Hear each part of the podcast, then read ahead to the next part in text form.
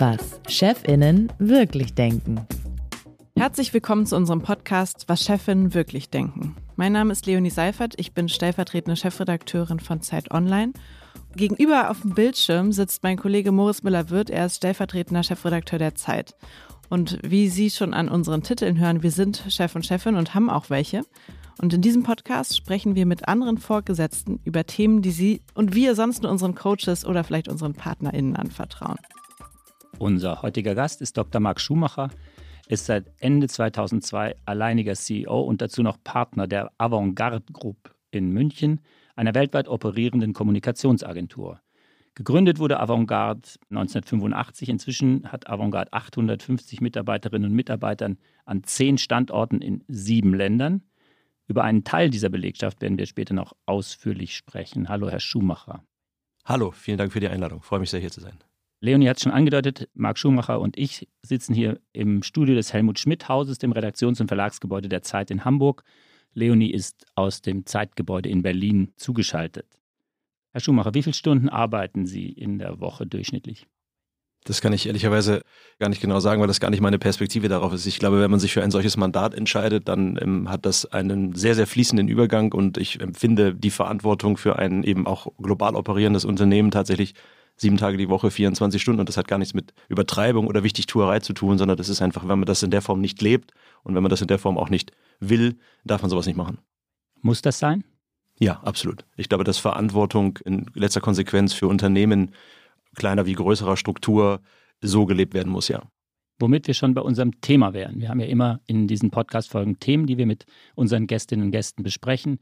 In diesem Podcast soll es um die Generation Z gehen, eine Generation der Menschen. Man findet da unterschiedliche Angaben, aber wir haben uns mal dafür entschieden, Menschen, die zwischen 1995 und 2010 geboren sind und die, das ist jetzt etwas zugespitzt, für sich beschlossen haben, dass Arbeit, im Gegensatz zu dem, was Sie gerade von sich selbst geschildert haben, nicht im Zentrum ihres Lebens steht. Darüber wollen wir reden, darüber wollen wir mit Ihnen diskutieren, möglicherweise auch kontrovers, weil eben die Avantgarde Group und Sie auch als deren Chef Tag ein, Tag aus mit dieser Generation zu tun haben. Aber vorher möchten wir Sie gerne als Chef ein bisschen kennenlernen und haben dafür ein Spiel vorbereitet. Das Führungszeugnis. Ich lese Sätze vor und Sie beantworten auf einer Skala von 1 bis 10, wie sehr diese Aussage auf Sie zutrifft. 10 trifft total zu, 1 nicht. Sie kommen nie zu spät und sagen Termine, wenn schon, dann rechtzeitig ab. 3. Sie sind für Ihre Mitarbeitenden immer erreichbar. 10. Ihre Mitarbeiterinnen und Mitarbeiter haben nach einem Gespräch mit Ihnen meistens bessere Laune als vorher. 7. Sie werden nie laut. 3. Sie werden also laut, wir reden später darüber. Sie melden sich nie aus dem Urlaub. 0. Sie interessieren sich bei Einstellungsgesprächen auch für das private Umfeld Ihrer Bewerberinnen und Bewerber. 10. Sie finden es völlig okay, wenn ein Bewerber im Vorstellungsgespräch sagt, dass er bald ein Sabbatical machen möchte. 2. Sie wollen nicht wissen, wo Ihre Mitarbeitenden gerade sind und woran sie genau arbeiten. 5. Die Vier-Tage-Woche ist grundsätzlich ein gutes Modell. 2. Eigentlich haben diese jungen Leute doch recht, wenn sie darauf pochen, rechtzeitig Feierabend machen zu wollen. 9. Lehrjahre sind keine Herrenjahre. 10. Das Führungszeugnis. Das waren jetzt ganz viele spannende Antworten. Ich habe die Zahlen mitgeschrieben, damit wir gleich darauf eingehen können. Wir reden hier über diese jungen Menschen, die zwischen 13 und sagen wir 26, 27 Jahren sind. Das sind Leute, die sind in einer Welt aufgewachsen mit Smartphones, mit Internet, die kennen es gar nicht anders. Sie sind mit dem Klimawandel und Fridays for Future aufgewachsen und die einen von denen, die gehen noch in die Schule, die anderen fangen gerade mit ihrem Job an und die wollen flexibel arbeiten und ein sicherer Arbeitsplatz ist ihnen schon auch wichtig. Diese Leute können sich leisten, ganz viele Forderungen zu stellen, weil nämlich bis 2036 13 Millionen Beschäftigte aus dem Arbeitsmarkt aussteigen und nur 8,4 Millionen nachrücken. Also Arbeitgeber wie Sie brauchen ganz dringend diese Gen Z. Wie viele Leute haben Sie heute schon von dieser Altersgruppe? Innerhalb der Avantgarde-Unternehmensgruppe ist es fast überwiegend aus der Kohorte. Tendenziell sind solche Creative Companies wie wir immer sehr, sehr jung. Das heißt im Schnitt um die 30. Das heißt, wir sind vollumfänglich von dieser Zeitgeist-Herausforderung konfrontiert. Woran außer am Geburtsdatum erkennt man Mitarbeitende Gen Z? Wie würden Sie die beschreiben? Ich glaube, dass die Generation aus gutem Grund eine neue Programmierung von Arbeit einfordert und ich glaube, dass sie aus gutem Grund auch anders damit umgehen will. Da habe ich großes Verständnis für und das ist auch nachvollziehbar und Sie haben es eben richtigerweise angesprochen. Das Ganze ist natürlich auch möglich durch eine brutal verschobene Wettbewerbsdimension. Wir haben einfach eine, eine Situation, wo diese Kohorte in einer viel, viel weniger vorhanden ist, als das eben vor 30 Jahren der Fall war. Und man darf immer noch nicht vergessen, dass das hier immer noch die viertgrößte Ökonomie der Welt ist, die brutale Bedarfslagen hat an talentierte Leute.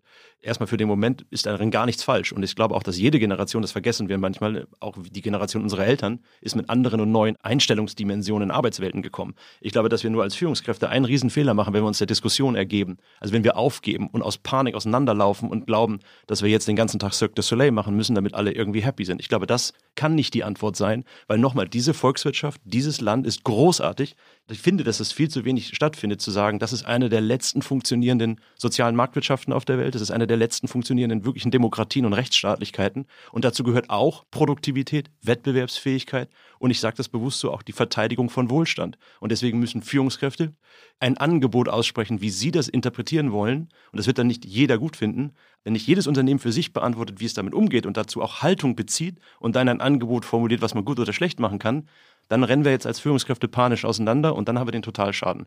Sie haben meine Frage gar nicht beantwortet. Ich wollte wissen, wie nehmen Sie diese jungen Leute denn wahr, über die wir hier gerade sprechen? Was ist anders an denen als vor 15 Jahren?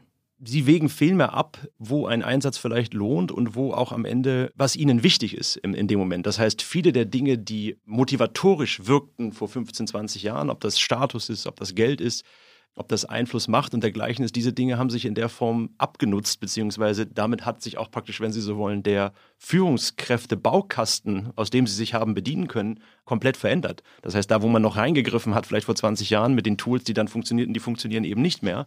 Und das ist auch, glaube ich, völlig in Ordnung. Aber gleichzeitig will ich auch deutlich sagen, dass ich an vielen Stellen den Dialog mit der Generation auch gar nicht als so problembehaftet wahrnehme, wie er teilweise medial auch dargestellt wird, weil wir haben eben tagtäglich in allen den Büros sehr viele dieser tollen Talente und haben immer die Möglichkeit, auch einen Weg zu finden, die Aufgabenstellung des Unternehmens dann auch in Einklang zu bringen mit der Herausforderung. Aber es ist deutlich komplexer geworden als vor 20 Jahren. Das will ich nicht, äh, das will ich nicht kleinreden.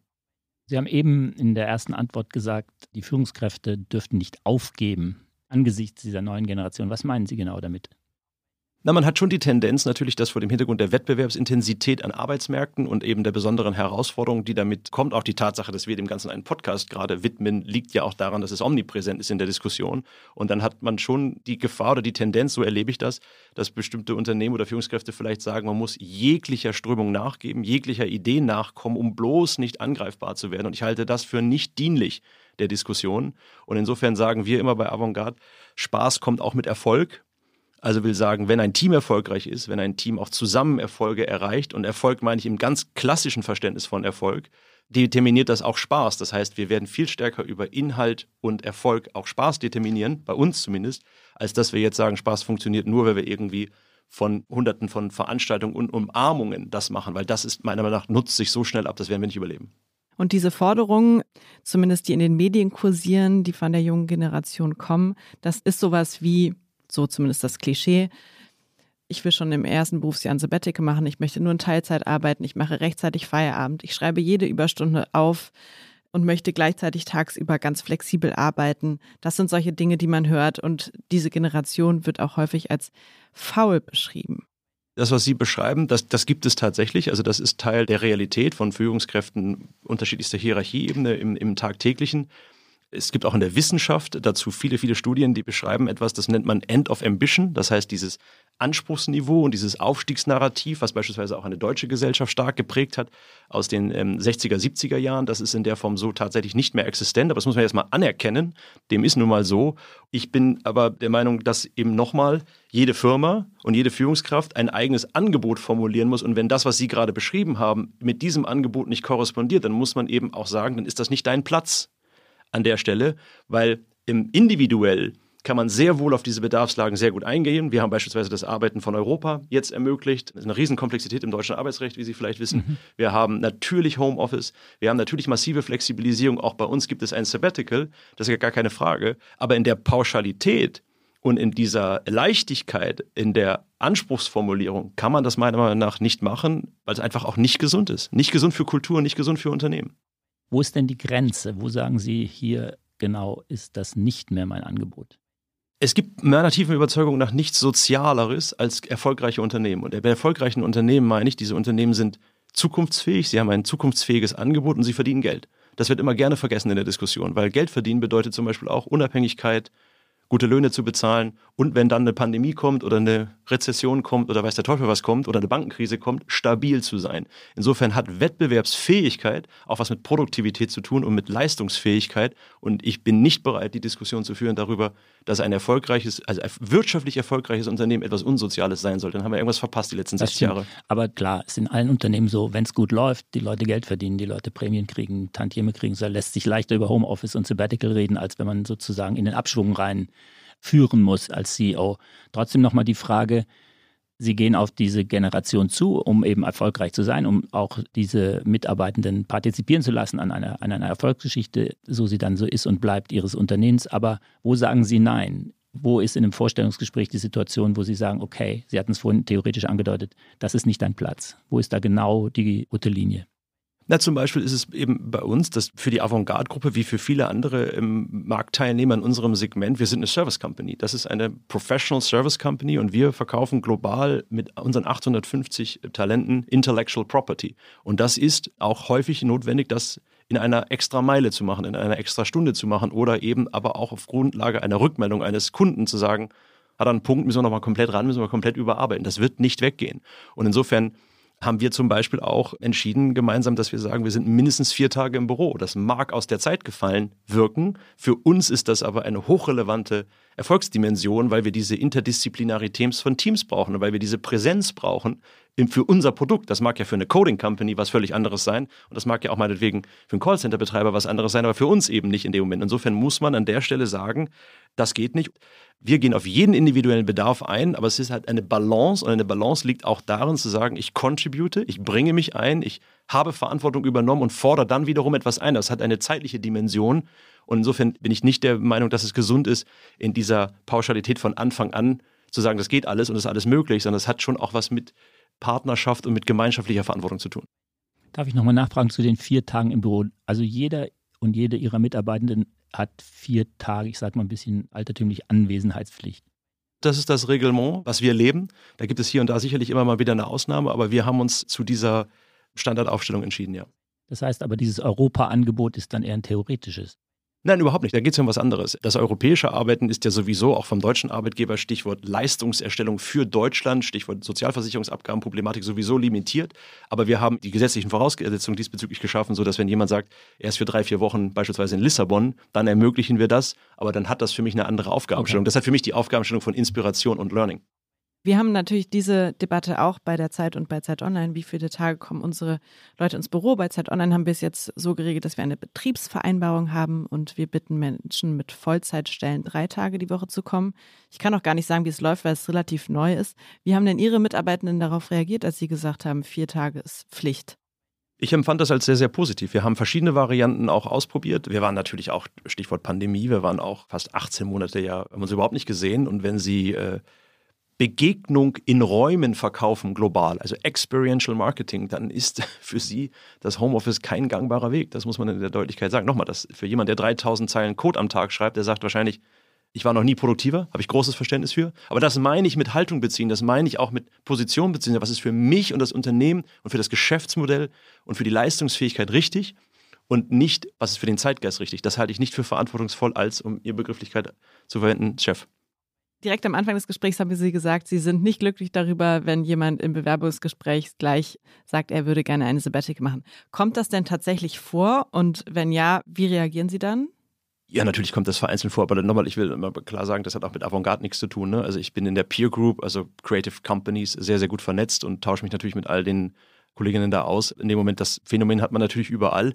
Und das ist dann in dem Moment eben etwas, was ich meine mit, man muss, glaube ich, schon auch miteinander eine Partnerschaft irgendwo auf Augenhöhe vereinbaren. Gerne auf Augenhöhe, aber auf Augenhöhe heißt eben auch, dass das Unternehmen und die Bedarfslage des Unternehmens eben auch eine Rolle spielt. Und ich finde es ehrlicherweise nicht glücklich, wenn man darüber das erste Mal miteinander spricht, was man gemeinsam machen kann, was die Aufgabenstellung ist und welchen Weg man gemeinsam einschreiten möchte und welchen Beitrag beide Seiten leisten wollen. Wenn das dann das Gespräch determiniert oder vielmehr schon dominiert, dann irritiert mich das eher, ja. Es gibt ja unzählige Artikel und Beiträge zu dieser Diskussion, die wir jetzt hier auch führen. Eine Szene ist mir aufgefallen, habe ich mir rausgeschrieben, dass es ja bis vor kurzem so war, dass am Ende eines Vorstellungsgesprächs der Chef oder die Chefin zum Bewerber oder der Bewerberin sagt, danke für das Gespräch, Sie werden von mir hören. Bei der Gen Z ist es vermeintlich umgekehrt, dass die Bewerberinnen und Bewerber aufstehen und sagen, das wurde jedenfalls in einem Artikel beschrieben, vielen Dank für das nette Gespräch, Sie werden von mir hören, weil eben der Markt sich umgedreht hat. Kennen Sie das? Also erstmal bewirbt sich übrigens kein Mensch mehr. Das Ding ist komplett durch. Niemand bewirbt sich nirgendwo. Ich glaube auch nicht, dass die Leute das Verständnis hätten, wir würden ein Bewerbungsgespräch mit bei ihnen der Zeit führen. und bei Zeit Online bewerben sich nur Ja, Leute. seien Sie Ja. froh. Ja, seien Sie froh. Also wir headhunten alles und alle, übrigens alle Unternehmen da draußen hätten alles. Es ist alles auf Active Recruiting umgestellt, auf Direct Search. Also wir, früher war Headhunting etwas für Executive-Mandate. Heute wird jedes Junior-Profil active gesearched auf LinkedIn beispielsweise. Und ich glaube auch, dass aus nachvollziehbaren Gründen die Leute auch nicht mehr das Verständnis haben eines Bewerbungsgesprächs. Ich würde sogar sagen, also außer euch hat mich auch keiner mehr als Chef angesprochen in den letzten zwei Jahren, was ich auch gut finde. Freut mich hier heute hier zu sein. Wie denn? Na, ich glaube, das ist auch, wenn man das in der Form diskutiert, gehört das auch mit dazu. Ich glaube, dass das Verstehen ist von Chef. Ich sitze in einem Großraumbüro mit 150 Leuten, ich habe den exakt gleichen Stuhl und den exakt gleichen Tisch. Und das ist auch gut so, das wollen wir auch genauso. Insofern würde ich meinen, dass das auch gar nicht mehr in die Zeit passt, zu sagen, das ist der Chef, sondern ich bin derjenige, der eine Gesamtverantwortung trägt, der eine Unternehmensstrategie, Leitplanke setzt und der dafür sorgt, dass die Rahmenbedingungen passen. Aber ein Chef, also in dem vielleicht noch, was man sich da vielleicht noch mit vorstellt, erlebe ich so nicht mehr unbedingt, ist auch gut so. Wenn jemand reinkommt ins Büro und- auf sie zeigt, dann würde er nicht sagen, das da drüben ist übrigens mein Chef, sondern das ist der, der die Gesamtverantwortung trägt, der die Rahmenbedingungen setzt und was Sie alles gerade noch gesagt haben. Ja, absolut. Das ist, und das ist auch gut so, weil der Einstieg in das Gespräch war, wie eng diese Arbeitsmärkte sind. Dann ist es doch nur normal, das viel stärker als Teamaufstellung zu verstehen, viel mehr als Traineraufstellung zu verstehen und viel mehr als, als Rahmenbedingungen zu setzen. Und auch weitestgehend hierarchiefrei Organisationen zu organisieren, vor allem im Professional Services Bereich, die täglich auf Projektlagen reagieren müssen und die täglich Fähigkeiten auch zusammenbringen müssen, um die Aufgabenstellung zu bedienen. Insofern will ich nur sagen, dass für Intellectual Property im Creative-Bereich Chef nicht unbedingt ein Rollenverständnis ist, was trägt, weil auch, und das will ich auch in der Deutlichkeit sagen, wir auch das sehr, sehr gut miteinander hinbekommen, dass, und das gilt natürlich auch, wir haben ja auch Leute, die Länder führen beispielsweise, ja, also Country Manager haben, wir haben Leute, die große Departments führen, die ja genauso wie ich gezwungen sind, in dem Moment, wo der Kunde sagt, das gucken wir uns morgen um elf an, soll ich dann sagen, ja, mach das fertig? Das passiert nicht mehr, sondern wir gehen dann selber selbstverständlich überall mit rein. Aber ich will nochmal zurückkommen, kurz auf das, das frühe Bewerbungsgespräch. Ich würde heute sagen, das ist zumindest meine Leitlinie. Heute bewerben sich beide Seiten umeinander. Das ist unser absolutes Narrativ. Anders geht es gar nicht mehr. Und beide Seiten entscheiden. Das ist das, was. Ja, klar. Klar, natürlich. Das ist der Punkt. Jetzt will ich aber doch nochmal auf diese, das ist der Mann, der die Rahmenbedingungen setzt und nicht der Chef. Es gibt ja einen Unterschied, Sie entscheiden. Und die Leute, die auf den gleichen Stühlen sitzen und an den gleichen Tischen entscheiden letztlich nicht. Die können Ihnen nicht sagen, schauen Sie sich mal nach einem anderen Arbeitsplatz und Sie können es umgekehrt schauen. Also insofern ist es nicht ein bisschen, hartes Wort, jetzt ein bisschen geheuchelt, sich so gleich zu machen. Sie sind doch der Chef. Als ich vor 25 Jahren angefangen habe, da habe ich sehr wohl Chefs erlebt. Und wenn ich das heute übertrage, wenn ich mich so verhalten würde, wie das, was ich erlebt habe vor 25 Jahren, dann würden wir Schiffbruch erleiden. Das meine ich, dass heute die Entscheidung und zum Glück in den überwiegenden Fällen auf Basis von einem sehr, sehr auch intensiv geführten Diskurs und dem Austausch von Argumenten stattfindet.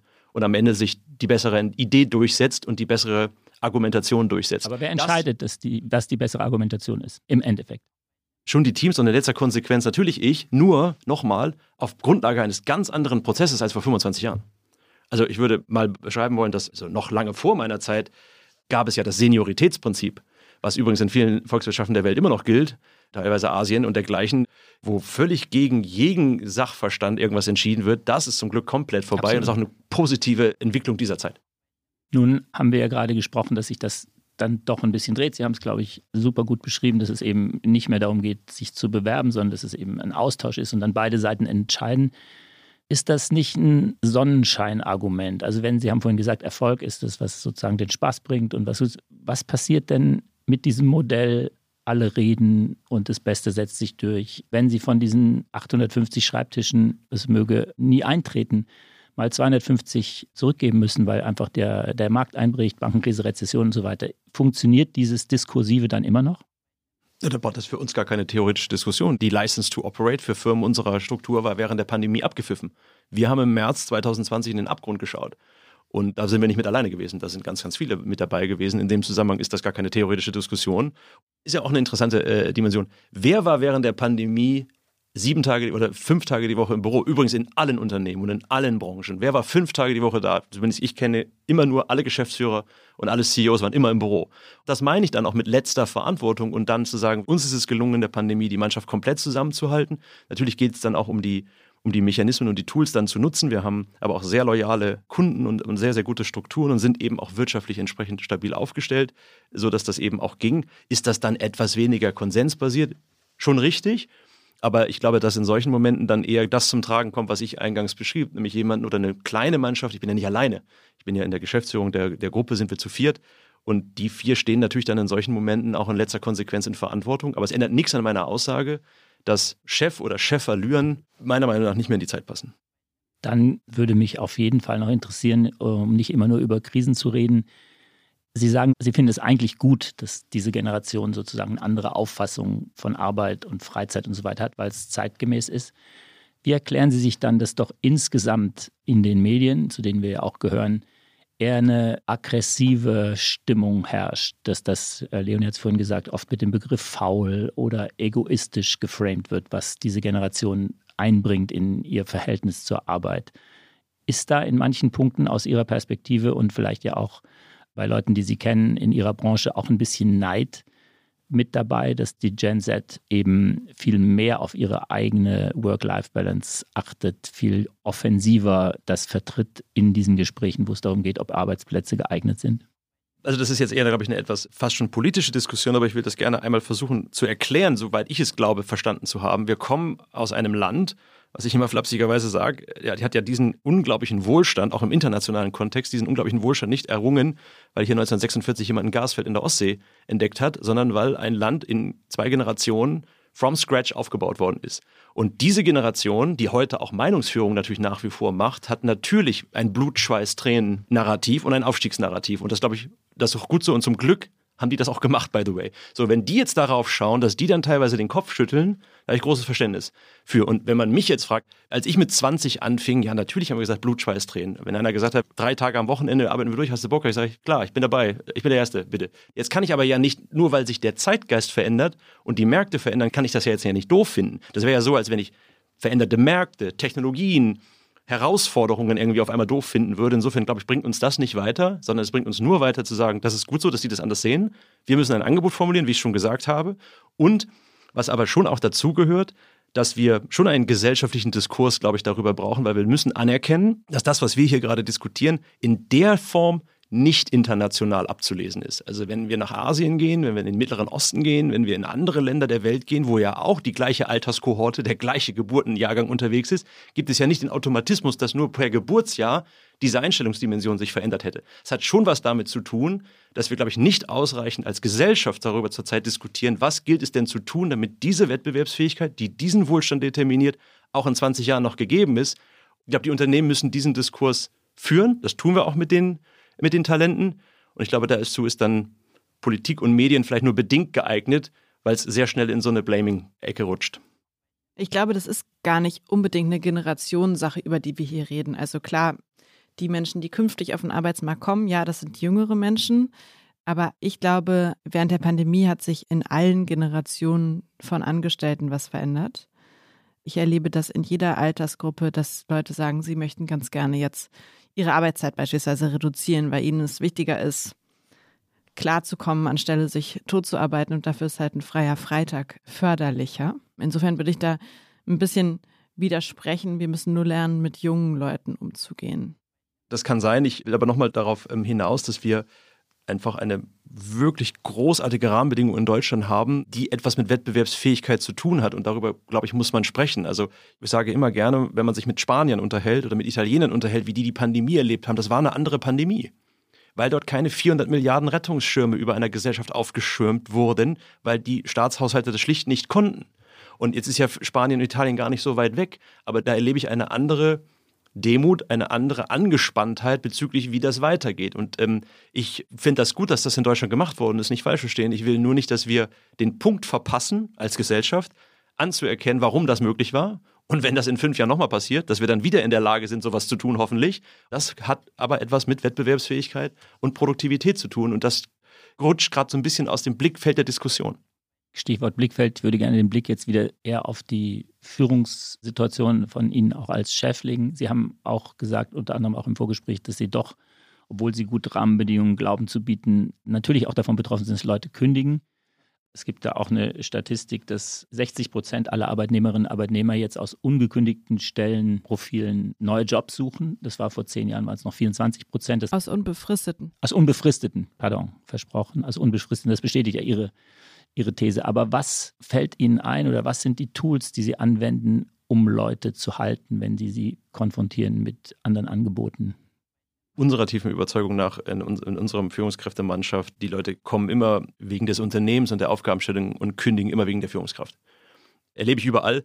Insofern ist die Hauptaufgabenstellung dafür zu sorgen, dass diejenigen, die in der Verantwortung stehen, das sind ja viel, viel, viel Menschen als ich, wir sind ja eine große Mannschaft, ein großes Management-Team global, an den Leuten auch so nah dran zu sein, also ich auch mit, dem, mit den Geschäftsführern so nah dran zu sein, um die eben auch in die Lage zu versetzen, Rahmenbedingungen zu schaffen, motivatorisch zu sein, aber auch an ihrer eigenen Fähigkeit als Führungskraft zu arbeiten, um zumindest alles zu tun, damit das nicht passiert. Weil, nochmal, die Kündigungen werden in erster Linie wegen der Führungskräfte ausgesprochen. Das heißt, wenn jemand zu Ihnen kommt und sagt, ich will kündigen, also um so etwas Platz zu sagen, sagen Sie, Moment, ich rede mal mit deinem Chef. Wenn es so weit gereift ist, dass jemand die Entscheidung leider getroffen hat, dann ist es auch häufig kaum noch möglich, da noch irgendwie zu intervenieren. Natürlich versuchen wir auch das und machen auch das und manchmal kann man auch da nochmal eine Veränderung oder eine Lösung herbeiführen. Aber mir geht es darum, um Ihre Frage zu beantworten.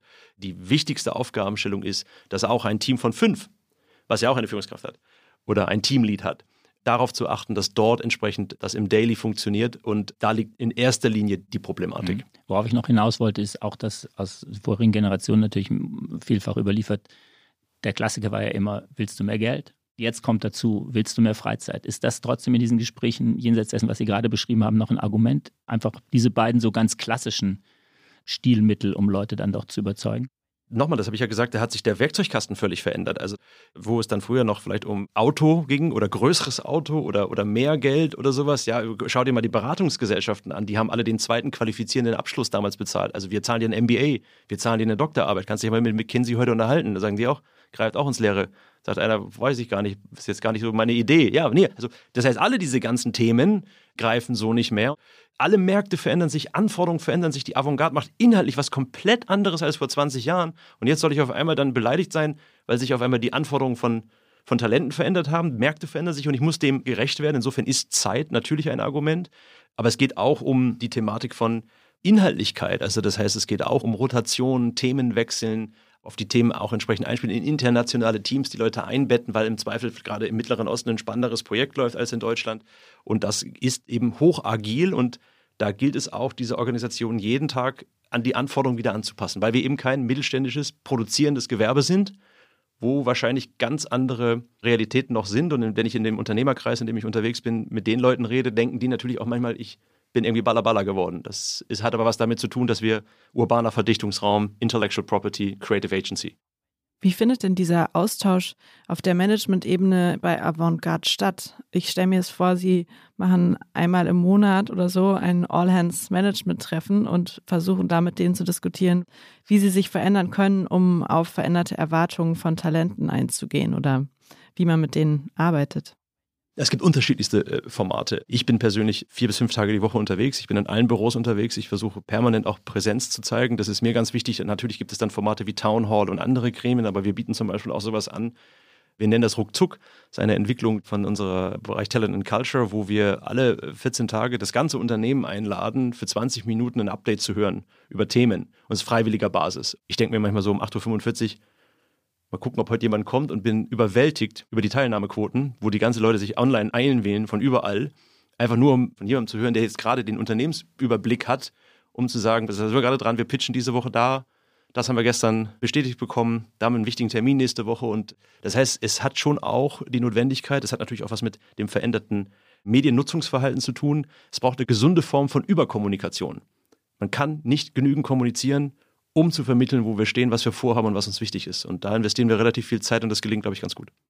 Wir reden jetzt ja hier schon seit einer halben Stunde über Menschen, die nicht mit am Tisch sitzen und interpretieren, dass sie erzählen ihren, aus ihren Erfahrungen. Mich würde jetzt in diesem Fall nochmal was anderes interessieren, nämlich was empfehlen Sie denen, um Sie zu überzeugen? Also wenn jetzt jemand, der ein klares Bild davon hat, dass er nur, eine, um mal bei diesem Klischee zu bleiben, eine Vier-Tage-Woche braucht, also einen freien Freitag, aber trotzdem, weil er Avantgarde so geil findet, unbedingt zu Ihnen will. Wie soll der oder die sich im Bewerbungsgespräch da verhalten? Lieber so tun, als ob das keine Rolle spielt oder gleich offensiv rangehen, sagen, sorry, ich bin in unserem Augenhöhegespräch, es gibt für mich eine rote Linie, ist vier Tage. Wie kann man sie überzeugen? vier Tage oder drei Tage oder fünf Tage, das wäre mir sogar egal. Es wird nur nicht 9 to 5 funktionieren. Kein Job dieser Welt, der ein gewisses Anspruchsniveau hat, funktioniert meiner Meinung nach so. Und da geht es mir gar nicht um Überstunden, da geht es mir gar nicht um Nachtarbeit, aber ich, ich verweigere mich dieser Diskussion von dieser totalen Optimierung, vor allem in einem so frühen Stadion. Das rate ich den Leuten eigentlich, meine ich tot ernst vom Herzen her. Ich bin aus einem Haushalt mit zwei Eltern, die Hauptschule gemacht haben. Ich bin nicht mit dem goldenen Löffel aufgewachsen, aber die Möglichkeiten, die dir die Arbeitsmärkte geben, in Entwicklung, in persönlicher Entfaltung, in wirtschaftlicher Unabhängigkeit, in der Tatsache, welche Leute ich die letzten 25 Jahre treffen durfte, welche Zugänge ich bekommen habe, welche Erfahrungswerte ich sammeln konnte, das alles zu verteufeln auf einmal, weil eine Karriere nicht mehr sein soll, das ist mein eigentlicher Rat, zu sagen, probiert es doch mal aus. Zeig doch Ambition und probier doch aus für dich, was das am Ende auch für Möglichkeiten Raum aufmacht. Dann kannst du doch immer noch mit 35 sagen, nicht mein Weg oder mit 40 das finde ich, wird heute zu pauschal. Dann wird eine Linie gezogen und ich würde den Leuten dringend empfehlen, und den Eindruck, das wäre meine Empfehlung oder meine Antwort auf Ihre Frage, was würde ich vermitteln, wenn ich heute so wäre? Ich würde vermitteln, so ganz durchdrehen wie ihr da vor 25 Jahren, das ist heute nicht mehr meine Einstellung, aber ich bin total bereit, zuzulassen und zu schauen, was hinter dieser Tür ist. Und dann kann ich auf jeden Fall jedem sagen, es war noch nie so leicht, Karriere zu machen wie heute. Was sind No-Gos? Womit schießt man sie sofort weg, wenn man was in diesen Arten von Gesprächen sagt?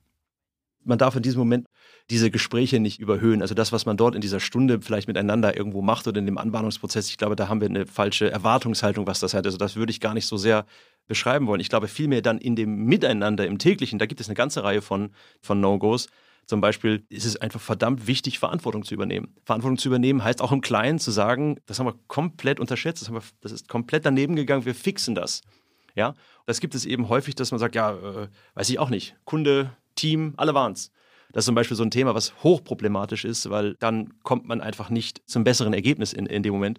Auch Unternehmen haben Kulturen, Unternehmen haben Werte. Das ist, glaube ich, relevanter denn je das gilt es eben auch zu respektieren. Und da ist eine Avantgarde dann anders als vielleicht ein anderer äh, Marktteilnehmer. Und wenn Leute permanent eben auch gegen diese Kulturen und diese Identitäten verstoßen, ist das hochproblematisch. Und wenn man dem dann auch nicht Einhalt gebietet, dann läuft man auch Gefahr, zu vermitteln, dass diese kulturellen Codes nicht wichtig wären. Und das sind dann Dinge, die dann auch zu einem Konflikt führen.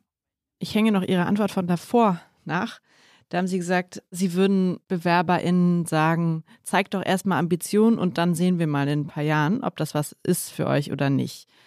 Meine Erfahrung ist, das widerspricht sich nicht. Ne? Also man kann schon sehr ambitioniert sein, aber halt nur drei Tage die Woche arbeiten und keine Überstunden machen wollen. Und das kann mich als Chefin nerven, wenn oder als Vorgesetzte, wenn die Person jede Stunde aufschreibt, die sie länger arbeitet und die dann auch wieder abbaut. Aber eigentlich kann ich es total gut verstehen. Ich finde es richtig und gut. Warum sollte man länger arbeiten als das, was im Vertrag steht? Ich frage mich, Moritz, wie du darauf reagierst. Also ganz konkreter Fall, jemand möchte jede Überstunde abbauen. Wie sollte ich dir das als Chef sagen und wie reagierst du dann? Bei uns im, im Journalismus ist es natürlich schwierig, weil da ja ganz viel darauf basiert, dass Leute auch in ihrer Freizeit arbeiten, aber eben auch in ihrer vertraglich festgelegten Arbeitszeit, die es ja bei uns auch gibt. Bei uns steht ja in den Verträgen genau, die stehen ja auch Stundenzahlen drin, aber in der Realität ist das ein Geben und Nehmen. Da bin ich dann auch eher bei, bei Marc Schumacher, dass man sagt, wenn du das Privileg hast, auch in deiner Arbeitszeit, wenn du einen Tag recherchierst und davon einen halben Tag wartest und eben nicht arbeitest, sondern dir dann die Stadt anschauen kannst, wo du gerade bist, dann muss es auch möglich sein, an dem Tag, an dem du eigentlich frei hast, mal drei Stunden zu telefonieren. Aber die Frage mit den Überstunden kann man ja auch auf unseren Beruf insofern übertragen, als es da natürlich auch Grenzen gibt von Belastbarkeiten. Und wenn mir jemand sagen würde am Anfang, ich will nur die Arbeitszeit arbeiten, die in meinem Vertrag steht, dann würde ich wahrscheinlich auch sagen, dass jedenfalls der Arbeitgeber, der wir sind, für eine solche Einstellung vielleicht der falsche ist, aber möglicherweise Journalismus auch in anderer Form bei anderen Medien anders gelebt wird. Also ich würde da tatsächlich, wenn Menschen darauf beharren, dass das, was in ihrem Vertrag steht, einklagbar ist, würde ich das natürlich akzeptieren, hielt es aber und würde das auch artikulieren für ein Missverständnis, was die Berufsauffassung betrifft. Ich weiß halt nicht, wie lange du dir das noch leisten kannst. Ja, ich bin ja von uns allen, die wir hier im Raum oder in den Studios sitzen, derjenige, der noch am kürzesten damit umgehen muss, weil ich älter bin. Aber ich würde mir ehrlich gesagt ein bisschen provokant jetzt sagen, ich hoffe, dass ihr euch das auch alle noch lange leisten könnt. Mir ist dies schon klar und ich glaube, dass du recht hast, dafür zu sensibilisieren, da mit Augenmaß irgendwie zu agieren. Aber ich bleibe dabei nochmal, ähm, wir sind ja nicht allein auf der Welt. Um uns herum sind viele, viele Wettbewerber, Volkswirtschaften, Märkte, die alle sich aufgemacht haben und die werden keine Rücksicht nehmen auf uns. Und das ist, fehlt mir in der Diskussion. Und wenn wir aus dem falsch verstandenen Verständnis von einer kleinen Alterskohorte, die aktuell auf eine kerngesunde Industrienation trifft, und wenn wir dann nicht den Diskurs aushalten zu sagen, pass auf, ein gewisses Anspruchsniveau, einen gewissen Anspannungsgrad werden wir miteinander brauchen, um Wettbewerbsfähigkeit von Unternehmen auch mittel- bis langfristig zu determinieren, dann glaube ich, würden in dem Fall Chefs ihrer Verantwortung oder Unternehmer ihrer Verantwortung nicht gerecht werden. Das muss man aushalten, weil, weil das würde ja unterstellen, dass wir unangreifbar sind. Und das ist hundertprozentig nicht so. Also Sie können ja nicht den jungen Leuten, die sich bewerben, sagen, ah, deine Anspruchshaltung schön und gut, aber es gibt international so viel gute Konkurrenz, das kannst du dir jetzt hier nicht leisten halbtags zu arbeiten. Als kleines Unternehmen wie Avantgarde kann ich jetzt nicht den gesellschaftlichen Diskurs ausfeiten, aber was ich sehr wohl kann, was sogar meine Verantwortung ist als geschäftsführender Gesellschafter, ist zu sagen, dieses Geschäftsmodell agiert in solchen Märkten und dazu braucht es besonders von den 850 Talenten, die bei uns arbeiten, einen gewissen Beitrag und wir brauchen ein gemeinsames Verständnis, was wir hier tun. Das ist dann das, was ich mit Angebot formulieren meinte und das ist an dem Moment, glaube ich, eine große Verantwortung, die man aushalten muss. Wie ist es denn in Teams? Also Sie haben ja gesagt, Gen Z hat die Mehrheit bei Ihnen unter Ihren 850 oder jedenfalls einen sehr, sehr großen Teil. Wie sollte diese Generation mit diesen Ansprüchen gegenüber ihren Kolleginnen und Kollegen umgehen, die vielleicht ganz anders denken, die vielleicht so alt sind wie ich oder die einfach noch eine andere Auffassung von Arbeit haben? Das meinte ich eingangs mit Kultur. Also mit Kultur heißt in dem Moment eben sowas wie Work hard, play hard. Das hört sich furchtbar abgedroschen an, das ist für uns unglaublich wichtig. Ich freue mich immer, wenn irgendwo ein Pitch gewonnen worden ist und äh, die Leute dann sagen, okay, komm hier, 20 Pizzen, acht Kisten Bier und alle bleiben dann irgendwie bis 22 Uhr da sitzen. Das sind die Momente, wo du merkst, das, was ich meinte, Erfolg determiniert Spaß. Wenn dann Leute sagen, das ist auch eine Crowd, mit der ich gerne zusammen bin, also in der ich auch gerne zusammen arbeite, dann ist das auch mein Verständnis von Work-Life-Balance. Wir haben total falsches Verständnis von, von Work-Life-Balance. Also Work-Life-Balance heißt so nach dem Motto, ich gehe so möglich wie wenig hin. Das ist nicht mein Verständnis von Work-Life-Balance, sondern die Leute, die ich treffe, die Themen, mit denen ich arbeite, die Kunden, die ich treffe und die Interaktion, die ich mit meinem Unternehmen tagtäglich habe, die muss doch so geil sein, so viel Laune machen, dass wenn ich jetzt jemanden im Urlaub anrufe, wie gestern passiert, dass der nicht sagt, Alter, jetzt meldet sich der Alte schon wieder. Nein, ich brauchte gestern eine fünfminütige, schnelle Interaktion mit jemandem, weil wir ein wichtiges Thema hatten. Dann kann das nicht sein, dass der danach auf, diejenige danach aufsteht und sagt, der nervt mich dermaßen. Und dem war auch nicht so. Und das meine ich mit, man verbringt so viel Zeit, oder vielleicht immer weniger, aber man verbringt so viel Zeit mit Arbeit, dass das doch irgendwo möglich sein muss. Und das ist möglich, meiner Meinung nach. Ah, das ist halt so ein alter McKinsey-Spruch, ne? Work hard, play hard. Meine Leute würden weglaufen, wenn wir sowas sagen würden. Und ich finde ganz spannend, dass Sie jetzt eigentlich erzählen, daran hat sich nichts geändert. Man muss halt einfach für den Spaß sorgen, damit die Leute eine Leidenschaft entwickeln. Also McKinsey hat auf jeden Fall nicht Work hard, play hard. Das kann ich euch versprechen. Da haben die noch nie eine Party gefeiert. Also zumindest nicht auf welche, die wir machen. Ich glaube, das war eine Zeit lang der Slogan. Zeit Online hat macht schöne Partys. Wir machen auch ständig Partys. Also das ist finde ich, ein großer Teil Jeden Tag eigentlich. unserer Führungskräfte und auch von unserer Chefredaktion, dass wir eigentlich permanent versuchen, Anlässe zu schaffen, dass die Leute gerne ins Büro kommen und eine Kultur verspüren. Ne? Und Genau. Freitag gibt es Bier um vier, gab es aber schon immer, ne? Und von diesen Dingen gibt es jetzt viel mehr. Was sind denn diese Fun-Momente, die Sie erzeugen, damit die Leute diese Leidenschaft äh, haben? Also Leidenschaft entsteht ja für den Job, entsteht ja jetzt nicht nur beim Bier trinken. Das ist tatsächlich so, dass durch die Homeoffice-Diskussion und durch die Pandemie ist, glaube ich, der Beitrag und die Funktion von Büro zum Beispiel aus der Perspektive rausgerutscht in dem Moment. Also in dem Moment, wo Büro ein funktionaler Ort war, in dem wir Arbeit organisieren, das braucht dann tatsächlich kein Mensch mehr. Also dürfen wir nicht vergessen, der menschliche Quellcode hat sich ja seit 30.000 Jahren nicht groß verändert. Das heißt, der Lagerfeuermoment, wie ich ihn gerne beschreibe, also diese persönliche Interaktion, die wir miteinander brauchen, auf die wir angewiesen sind, die können nur Räume, Orte und Begegnungen schaffen. Und deswegen glaube ich, dass zum Beispiel Büros, Offices, Headquarters, Campus, nenn es wie du willst, eine sogar größere Bedeutung zukommt als in der Vergangenheit. Also drei Tage, vier Tage.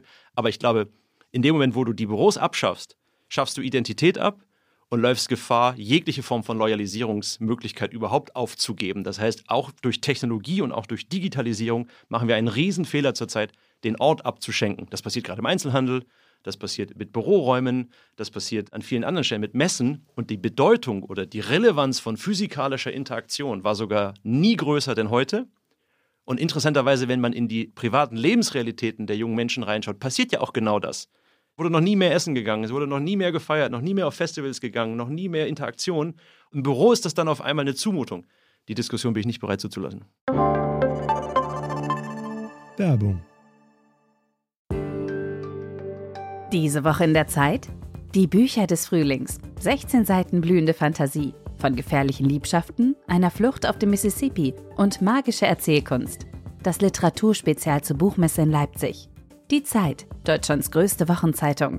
Jetzt am Kiosk oder direkt bestellen unter zeit.de/slash bestellen.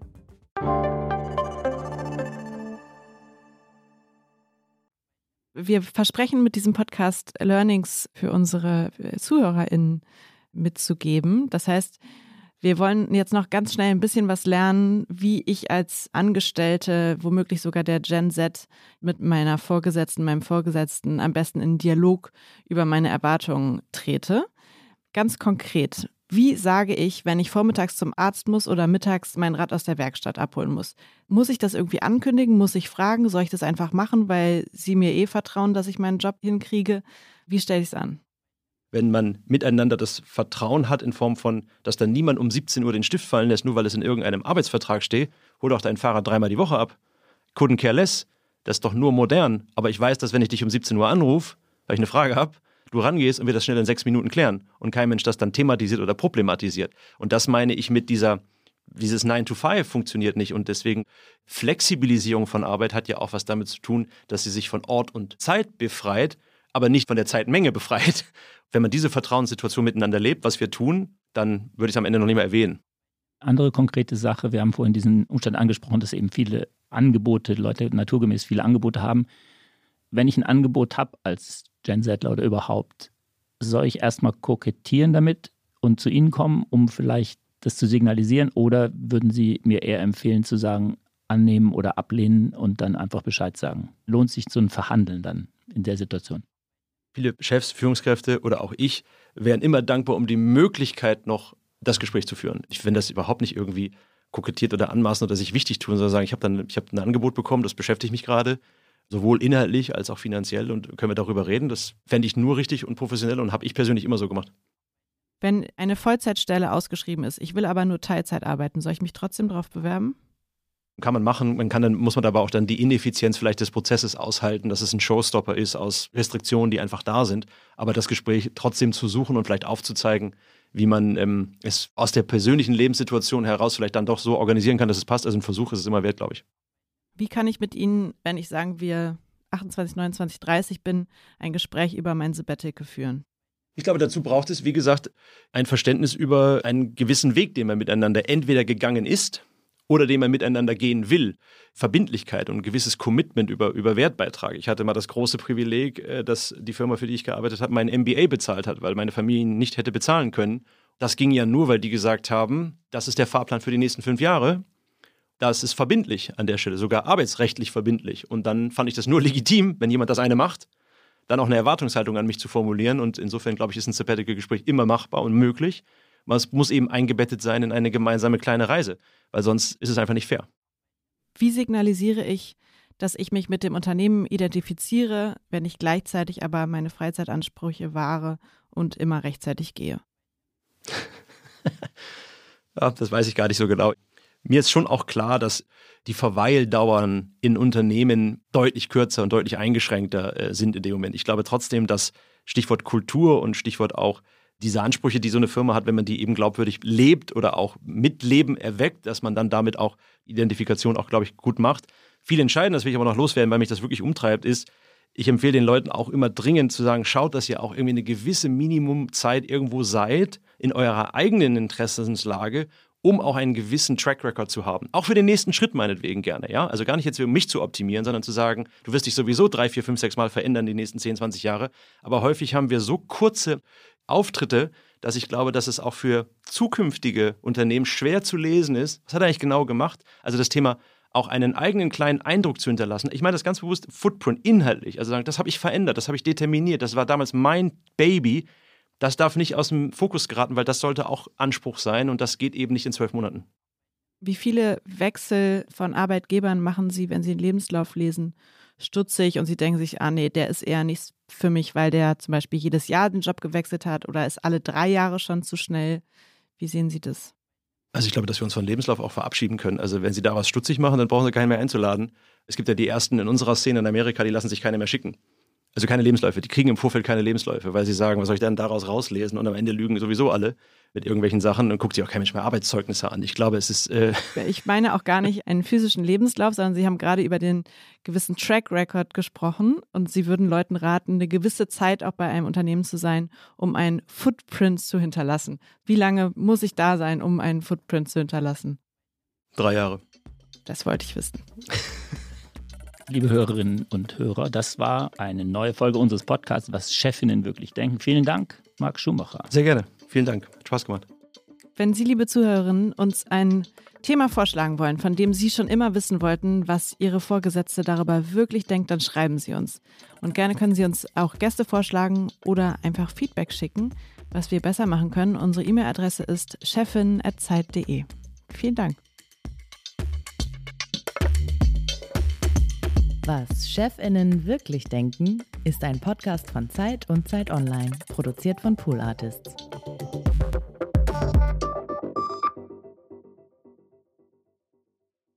Ja, es war schon auf eine besondere Weise herausfordernd und interessant, weil man natürlich immer sich selbst rein projiziert in das, was die gesagt haben. Und ich mich manchmal schon gefragt habe, sind wir mit dem, wie wir es machen, nämlich dem Versuch schon ähnlich zu agieren, theoretisch, wie Sie es gerade geschildert haben, aber sind wir hinten dran oder vorne weg oder es ist so eine Deformation professionell, dass eben Journalisten irgendwie anders sind. Ich bin unsicher. Ich war deshalb ein bisschen scheu oder habe mich deshalb ein bisschen zurückgehalten, jetzt dir eine Frage zu stellen, weil ich einfach erstens super spannend, aber auch ein bisschen verunsichernd fand ich glaube, das ist zwischen Zeit Online und Avantgarde äh, wahrscheinlich kein so besonders großer Unterschied. Das sind einfach junge Menschen, die eine neue Haltung haben und auch Menschen jeder Generation, deren Arbeitsverständnis sich verändert hat und damit müssen wir irgendwie klarkommen. Und ich finde das ganz beruhigend eigentlich zu hören von Herrn Schumacher, dass er sagt, ja, aber egal welche Forderungen ihr habt, wir müssen uns hier auf ein gewisses Maß an Arbeit und Einsatz einfach verständigen und sonst bin ich da nicht dabei. So habe ich, hab ich sie verstanden. Und das fand ich ganz gut. Absolut, weil wir haben ja auch Verantwortung. Ne? Verantwortung für ein funktionierendes Unternehmen, was eben auch in der Lage ist und sich für eine sehr schwierigen, teilweise sehr schwierigen Rahmenbedingungen, wir sind jetzt das dritte Jahr im Vollkrisenmodus, eben sich auch zu behaupten. Und das ist das, was ich eingangs sagte, wenn man sich der Diskussion, große Anerkennung für die Diskussion, für große Anerkennung für die veränderten Einstellungsdimensionen, aber die Ableitung kann nicht sein, ich ergebe mich, macht, was ihr wollt.